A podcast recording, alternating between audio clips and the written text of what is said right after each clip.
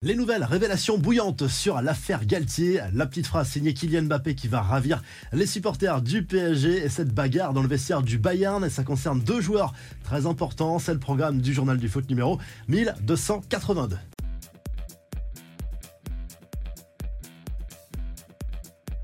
La Ligue des Champions, la suite des quarts de finale. Allez, le Real Madrid a déjà fait un pas important vers le dernier carré de cette compétition. Victoire 2-0 des merengues à Bernabeu contre Chelsea. Karim Benzema a encore été décisif en phase finale en ouvrant le score en première période. C'est Asensio qui a doublé la mise à l'entame du dernier quart d'heure. On y reviendra en revue de presse et dans l'autre match de la soirée, dans le duel 100% italien entre l'AC Milan et le Napoli, c'est les Rossoneri qui se sont imposés 1-0. Benasser a marqué l'unique but de cette rencontre. Mike Maignan a encore réalisé un arrêt de grande classe en fin de match pour préserver cet avantage des Milanais avant le retour au stade Diego Maradona. Les suites de l'affaire Galtier, l'entraîneur du PSG sort du silence via son avocat et conteste avec la plus grande fermeté avoir tenu les propos discriminatoires dénoncés dans un mail de Julien Fournier à son ex-direction à Nice et balancé à certains médias.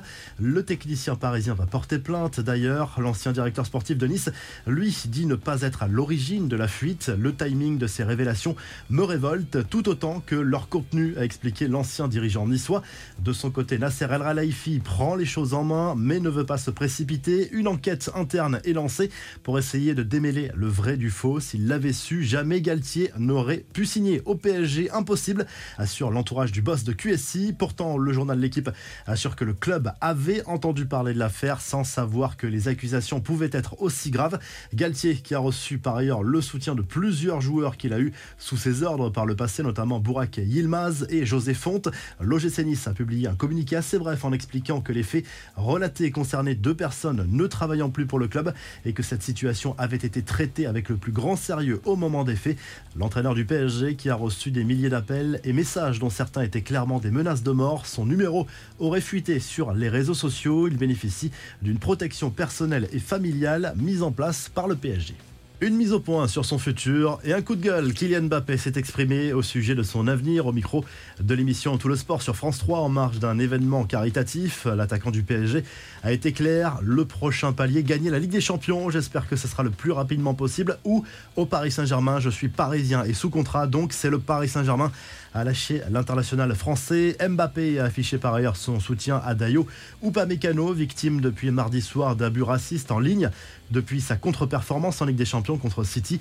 Je pense qu'il faut agir, c'est malheureux à dire, c'est devenu quelque chose de banal, mais les gens réagissent comme cela, c'est vraiment triste et nous, on en a marre sérieusement, à pester le Parisien.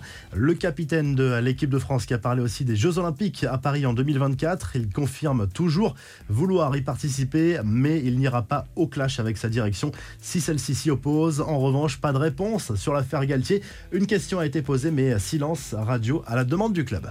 Les infos en bref, après la C1, place à l'Europa League. Voici les affiches des quarts de finale aller. Manchester United accueille le FC Séville. La Juve défie le Sporting Portugal. Paul Pogba est de retour dans le groupe turinois. Est-ce enfin la fin du calvaire pour l'international français qui a enchaîné les blessures et les complications cette saison? On joue aussi en Conférence League avec le dernier club français engagé sur la scène européenne. L'OGC Nice va défier le FC Bâle en Suisse en quart de finale aller. West Ham affronte la Gantoise et la Fiorentina se déplace à Poznan en Pologne. Facundo Medina lance le choc face au PSG prévu ce week-end, puis fait marche arrière. Le défenseur des 100 et or a promis un accueil musclé à Kylian Mbappé. Pour moi, le plus difficile, c'est de marquer Léo parce que j'ai peur de le blesser. Mbappé, s'il m'échappe, il faudra qu'une ambulance vienne le chercher à lâcher. Le défenseur argentin, conscient de son dérapage, Medina s'est finalement excusé en expliquant que cela ne représentait pas ses valeurs et qu'il s'agissait d'une mauvaise blague. Grosse polémique en Allemagne en raison d'une altercation qui aurait éclaté dans le vestiaire entre le roi Sané et Sadio Mané après la défaite du Bayern cette semaine sur la pelouse de City en C1. Selon Bild, l'attaquant sénégalais aurait même frappé son coéquipier au visage.